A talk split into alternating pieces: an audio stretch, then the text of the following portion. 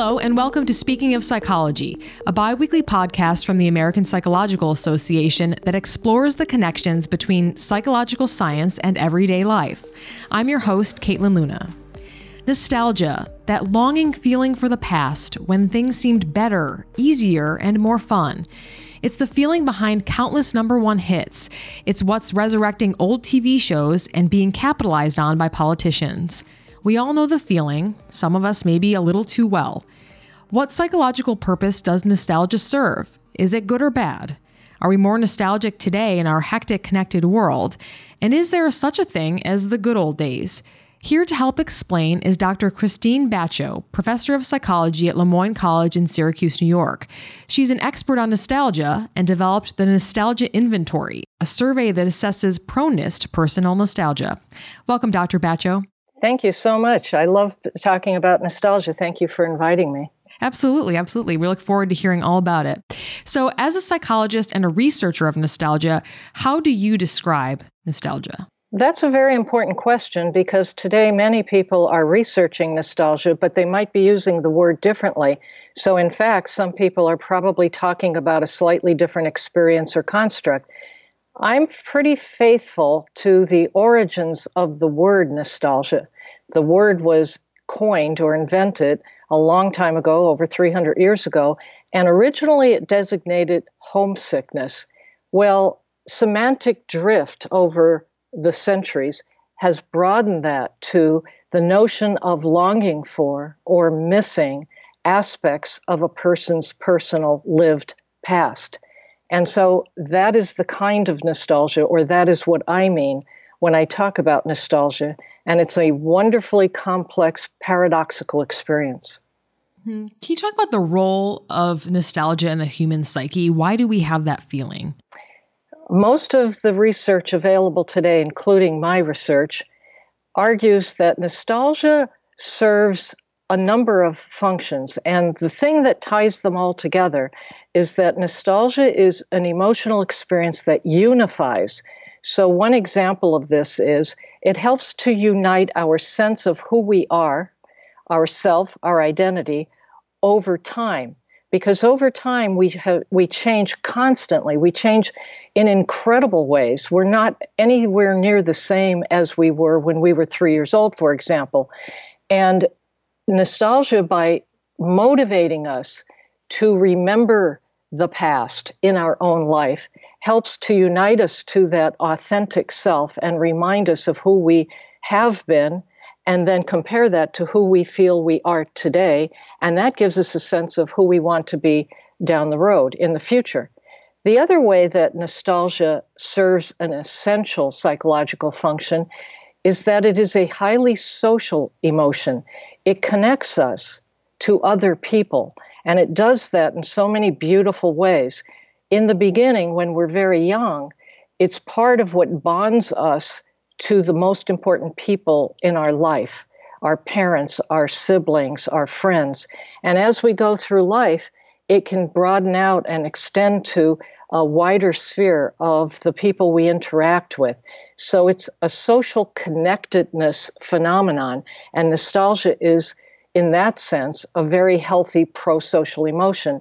The other way that it's unifying is that it helps us to unify what otherwise would be felt or experienced by us as conflicts.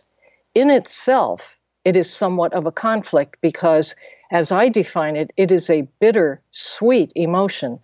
It's sweet because we're remembering the best times, the good times of our life.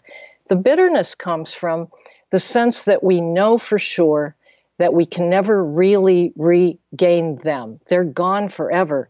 The irreversibility of time means that we absolutely cannot go back in time. So it helps us to deal with the conflict of the bitter longing for what can never be again, together with the sweetness of having experienced it and being able to revisit it and relive it again. You've explained that there's two different kinds of nostalgia. There's the personal, which we've we just touched on, and historical. Can you explain what each one is? In fact, today, many people are arguing that there are even more varieties of nostalgia. But when I first began collecting empirical evidence uh, in the mid 1990s, I knew that a, another inventory existed. It was put together by a psychologist named Holbrook, and that one contained items that were more oriented toward history and society across the years. That is the type that I refer to as historical nostalgia. The evidence shows that someone who experiences historical nostalgia might even have an emotional attachment to or longing for times in history that predate their own birth. That is very different from personal nostalgia. Personal nostalgia means that you are longing for or feeling good about aspects of your life that you already lived through and have stored in your memory. My original data uh, in the beginning demonstrated that individuals can be uh, experiencing a lot of one type of, emo- of the nostalgia and maybe not much of the other. They're relatively non correlated or independent phenomena. They're not the same thing.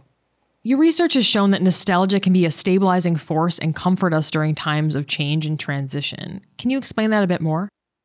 Yes, change, whether it's good change or negative change, we know that it's stressful. It's very difficult to grasp change because, in some sense, at a very deep psychic level, change threatens us.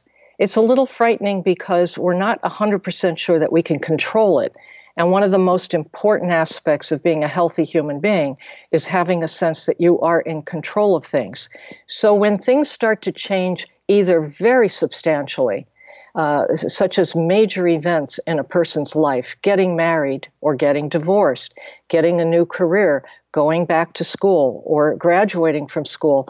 It's comforting to have a nostalgic feeling for the past that reminds us that although we don't know what the future is going to bring, what we do know is that we know who we have been and who we really are. So it's a very comforting emotion. It also brings back, it stimulates memories of the times when we were accepted and loved unconditionally. That is such a powerfully comforting uh, phenomenon, knowing that there was a time in life when we didn't have to earn our love or we didn't deserve it because we earned a certain amount of money or we uh, were successful in a certain venue our parents, for example, or our siblings or our friends simply loved us unconditionally. That is a wonderfully comforting feeling when we're undergoing any kind of turmoil in our personal lives. So, when you're going through a difficult experience or a new change, as you mentioned, you might find yourself thinking a lot about memories from the past. Is that correct to say? Absolutely. For instance, many people will tell you that if they're at a major event, uh, graduation, a wedding, a christening for a baby, very often what is happening is they have an entire flood of their mind with all the nostalgic memories that come to uh, be relevant to this situation. So when a parent is sitting in the audience and they watch their child graduate, they cannot help but remember when that child was little and needed help putting their shoes on and thinking how far that person has come in life. So, in a way, nostalgia is kind of like a measurement. It's a way we keep track of things, we monitor progress through life, not just for ourselves, but even for other people to whom we are very attached. I want to flip that on the other side a bit and, and talk about today's political climate where many people are longing to return to what I would say is, quote, the good old days in the United States. What does this say to you as a nostalgia researcher? It tells me a couple of things. First of all, different people have that kind of sense of wishing for the good old days for different reasons. So let's say someone who is old enough to have lived through, for example, the 1950s, they might actually be experiencing some personal nostalgia because they're remembering how they and their family celebrated holidays or what it was like going to school in the mid 1950s that phenomenon would be very, very different for a younger person. For example, a, a member of the millennial generation. For them, it's not personal nostalgia, it's historical. And historical nostalgia, my research suggests, is more likely triggered by dissatisfaction with the present. So if people are unhappy for any reason with how things are today, they're more likely then to experience this sense that things must have been better in the past. And how far it, you, they have to go in terms of their longing can depend upon how much they know about history. Some of this gets handed down through stories from grandparents, and some of it gets handed down through films that people watch or even literature that they've read.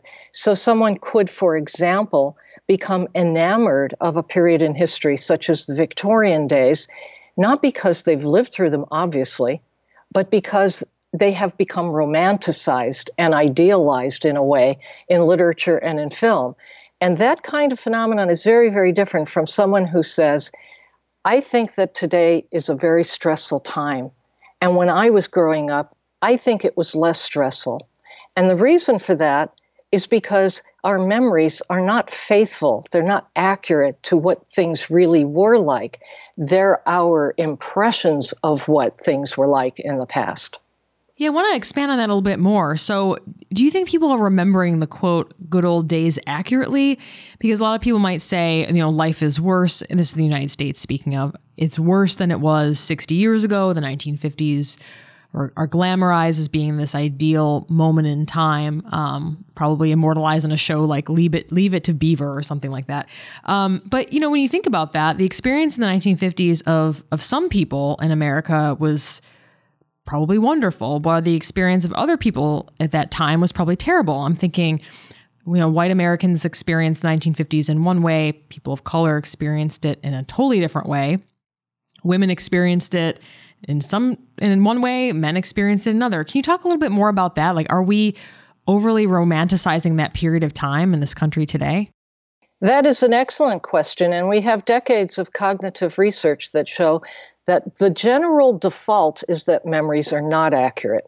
And that's true for all kinds of memories.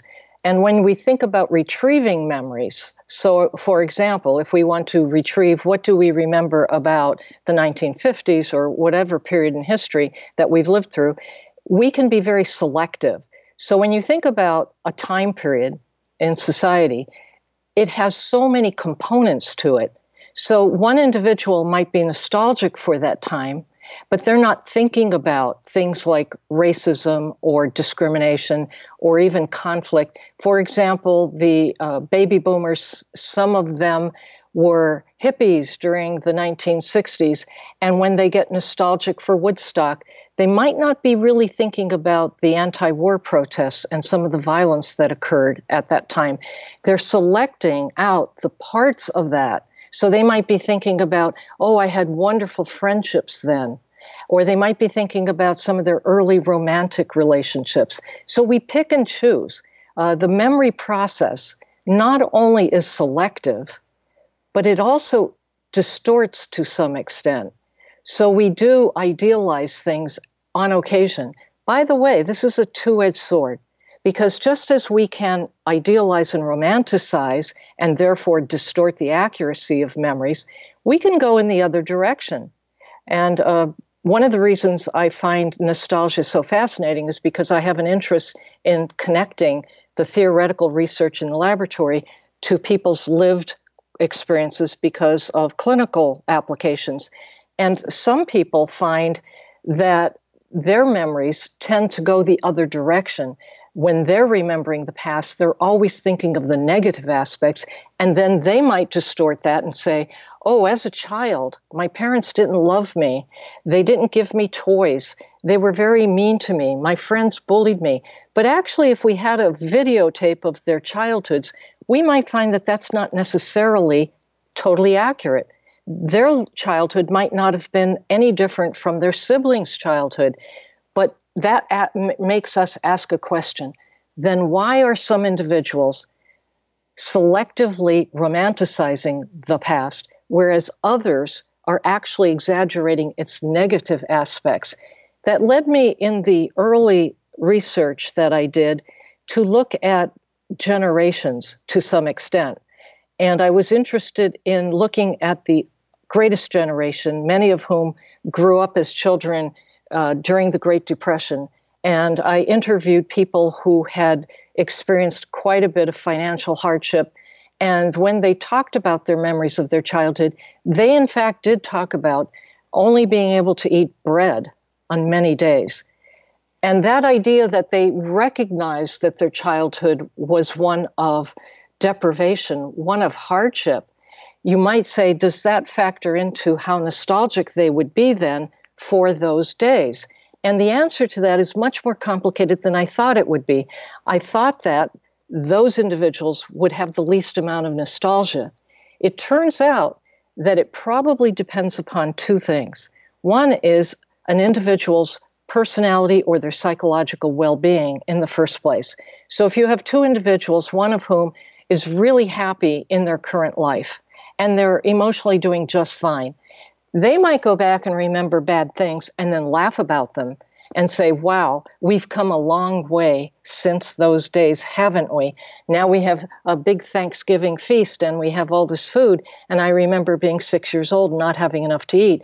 Whereas someone else who is suffering from something like depression or an anxiety disorder, they might go back and uh, think about the past and then let that further sadden them rather than make them happy by comparison with how far they've come.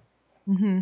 Well, that's really fascinating. That was um, one thing I did want to touch on a little bit more too. Is like, why do we remember something so positively, something so negatively? Because you know, you said it might depend on the person's um, mental state, how they're doing in life, but it's just so fascinating how we can look back on an experience and say, and re- even if it was kind of bad, you can go back and look at an experience and focus on the positive aspects of it. Yes, exactly. And that is fascinating. I think that there are at least two levels at which you can ask that question.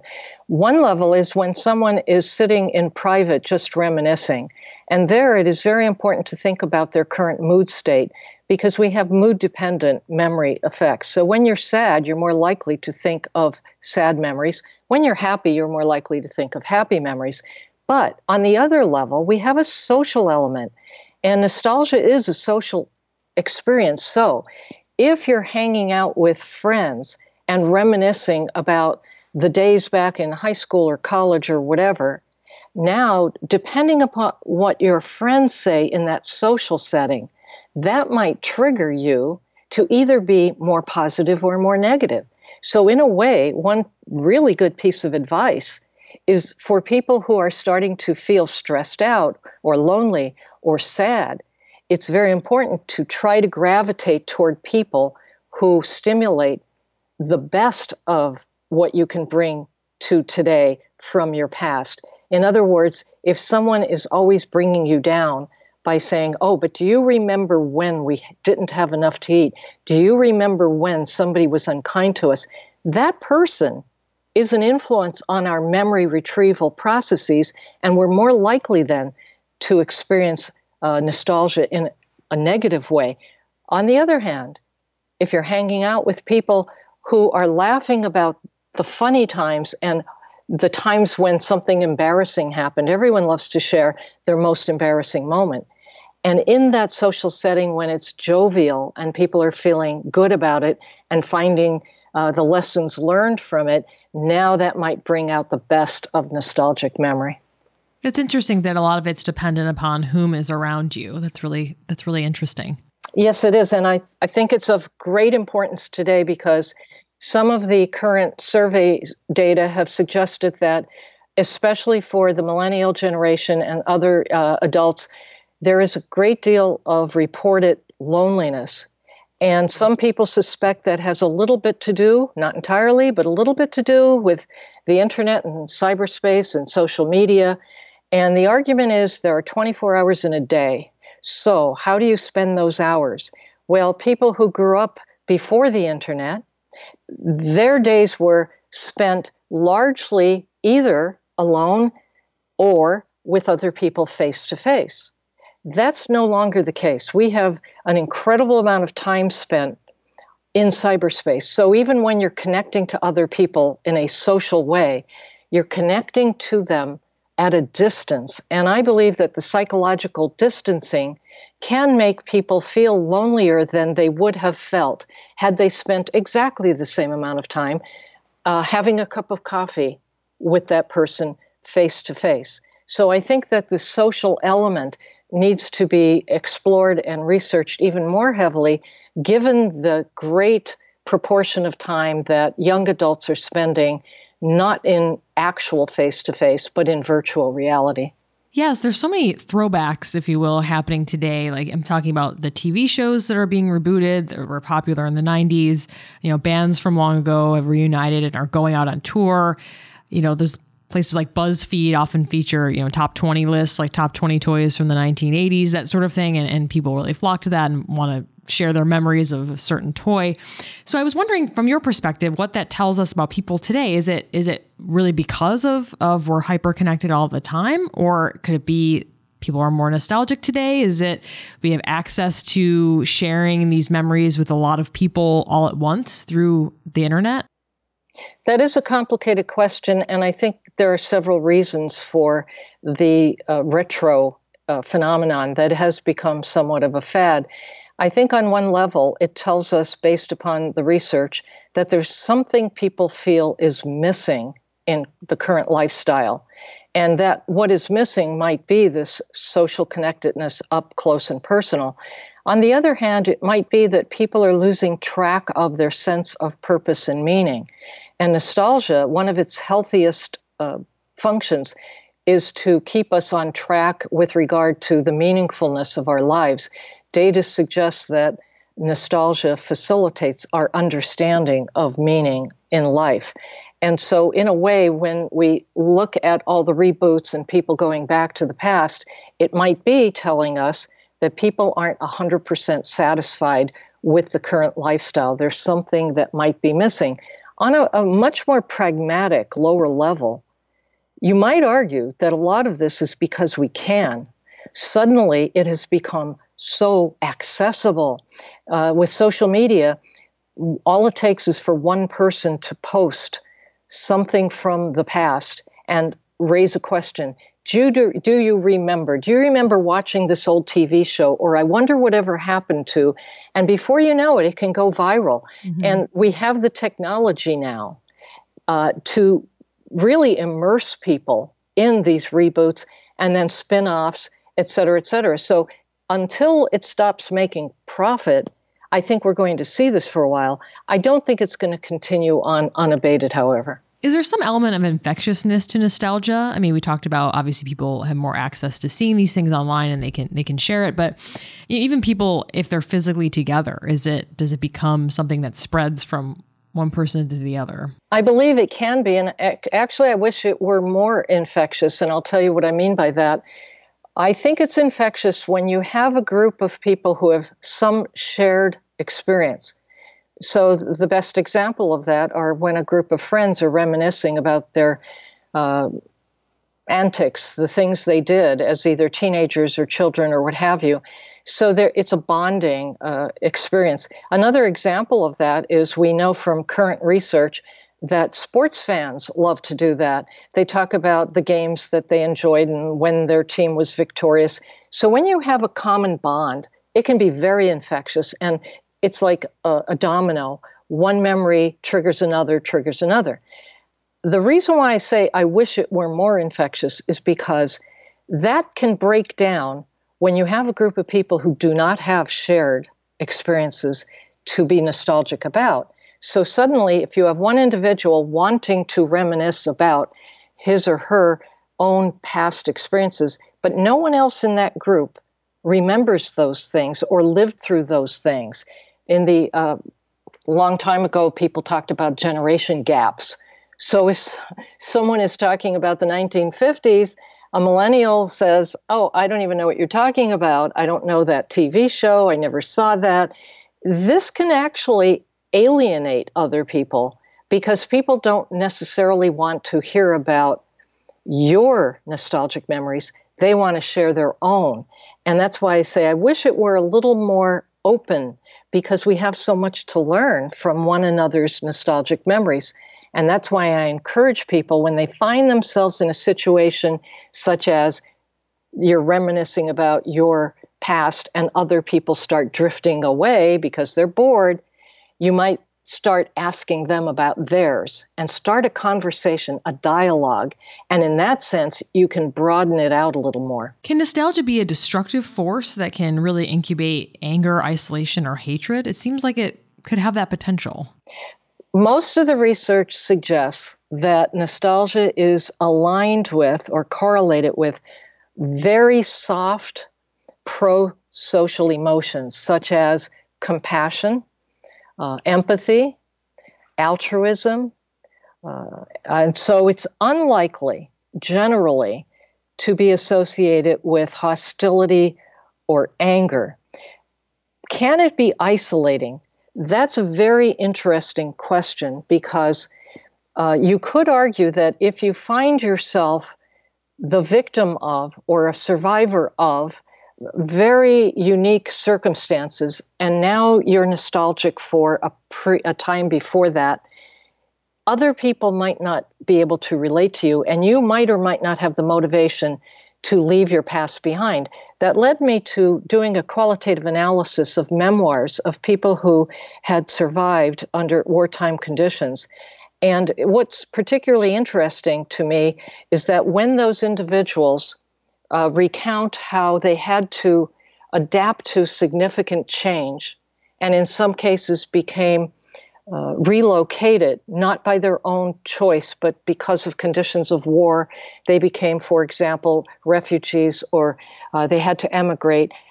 Initially, in the early stages, they almost had a psychic block against accepting a new culture, a new life.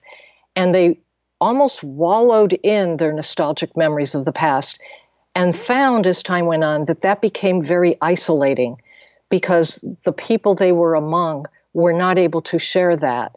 And what leads ultimately to a healthy kind of nostalgia is the one where the positive pro social aspects of nostalgia can reconnect us now, not just to people in our past, but to the people we're dealing with today. And that is possible. That can happen. All the memoirs that I've studied have demonstrated how that happens. It happens by confronting the past with the current situation and trying to find what were the lessons we learned from our past that we can now tweak, update, customize, and use to cope with the turmoil and the conflict and the change that we've gone through to sort of be more optimistic toward the future. The uh, other aspect of this is that some people are looking at what they might refer to as social nostalgia and looking at groups and having uh, designs where they're comparing intra-group versus inter-group. And in those situations, you're perhaps talking about a slightly different phenomenon. Can nostalgia hold us back by keeping us dwelling on the past? I mean, can it really you know, impede what is happening in the current moment and, and in the future? When I began collecting data, that was the prevailing belief among theorists. Before people started collecting empirical uh, evidence, it was just assumed. In fact, much of the psychoanalytic thought that predated behaviorism and modern or contemporary social science argued that it would be regressive to tr- try to revisit your past, and that the danger was that if your past is better than your present, why would you not just then stay there? Well, once I began collecting data, and then other people, of course, have extended this even worldwide, what we find is that generally speaking, that is not what happens. And I've thought a great deal about this, and most of the research I've covered, it looks like this nostalgia is bittersweet. Why did it evolve that way? If you take a social evolutionary perspective, it would make perfect sense that we would want to revisit our past so that we always learn from it. But at the same time, we don't want to stay in the past. So the sweetness entices us to revisit our past. But once we're there, the bitterness of knowing that actually it no longer exists reminds us that we must return to the present, and that makes us want to return to the present. So, my argument is that it's almost never, at least the research suggests, it would be extremely unlikely for someone to want to remain in the past. If someone found themselves being trapped in the past, that suggests that they're experiencing some, form, so, some sort of uh, difficulty. It could be that they're undergoing a very intolerable current situation in their life, and they might seek counseling to help them deal with that because they're using nostalgia then or their memories as an escape. But for the most part, most people, my research shows, because nostalgia is a social emotion, it is actually correlated with or associated with healthy coping mechanisms, such as seeking out others when you're having difficulties. We, in fact, when we revisit our memories, we try to remember how other people in our lives solved problems in the past and then use that as a role model for how we want to solve the problems we're experiencing today. So it's generally healthy. And how does age affect a person's feelings of nostalgia? Is it across the board? Is it older or younger people? My original data set suggested that there is a bump in nostalgia where it peaks not in old age, as many theorists would have expected, but peaks in young adulthood. Uh, most theorists argue that the reason for that increase in nostalgia during young adulthood is because it's such a pivotal developmental transitional period. It is literally the time when a person has one foot still back in their childhood and one foot anticipating their move into complete adult independence. And so while they have a little bit of their identity still aligned with or connected to their past, they are eager to forge ahead. And for that reason, there is a lot more frequency of nostalgic reminiscence going on because there's a bit of a reluctance out of trepidation. Will my future be as wonderful and as rosy as my past was? So we know that transitional periods, including developmental ones, uh, trigger nostalgia. Some newer research is suggesting that there might be a smaller but another bump in older individuals, and that is because they're watching a significant change in their own lifestyle from when they were, for example, in terms of physical well being or physical health, completely uh, in their uh, prime of their health versus looking ahead toward aging as well, I might not be able to be as active as I once had been, or maybe they're suffering with physical conditions or disorders that limit some of their lifestyle. And for that reason, they would also become more nostalgic. Do you think nostalgia has always been a part of the human experience? When I first did literature review, in order to put together uh, my nostalgia inventory, I was really impressed to find references to nostalgia before it ever had the name nostalgia.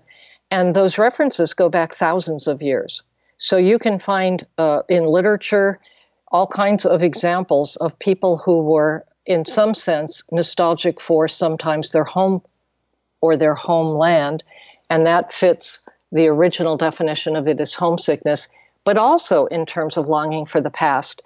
And therefore, uh, the argument is that it's universal. It probably is part of the human experience, so it's always been there as a potential, and it cuts across all cultures and all historical time periods. Yeah, that's really fascinating. Um, also, can you now you've touched on it a few times? Can you explain your nostalgia inventory and how you use it in your research? Yes, because I define nostalgia as a longing for or a missing for one's personal past, I comprised it of items that ask people to what extent they miss something from their past. Some of the items on the inventory are really conceptual or abstract, such as you know, missing the innocence of childhood or missing the freedom from having responsibilities. Others are more concrete, missing your toys, missing pets that you had uh, in your former days. And it turns out that there really are probably two factors within it. One, which is a more concrete set of things that we miss from our past, and the other being a little more abstract, a little more conceptual. And uh, I argue that nostalgia is an umbrella that covers both of those.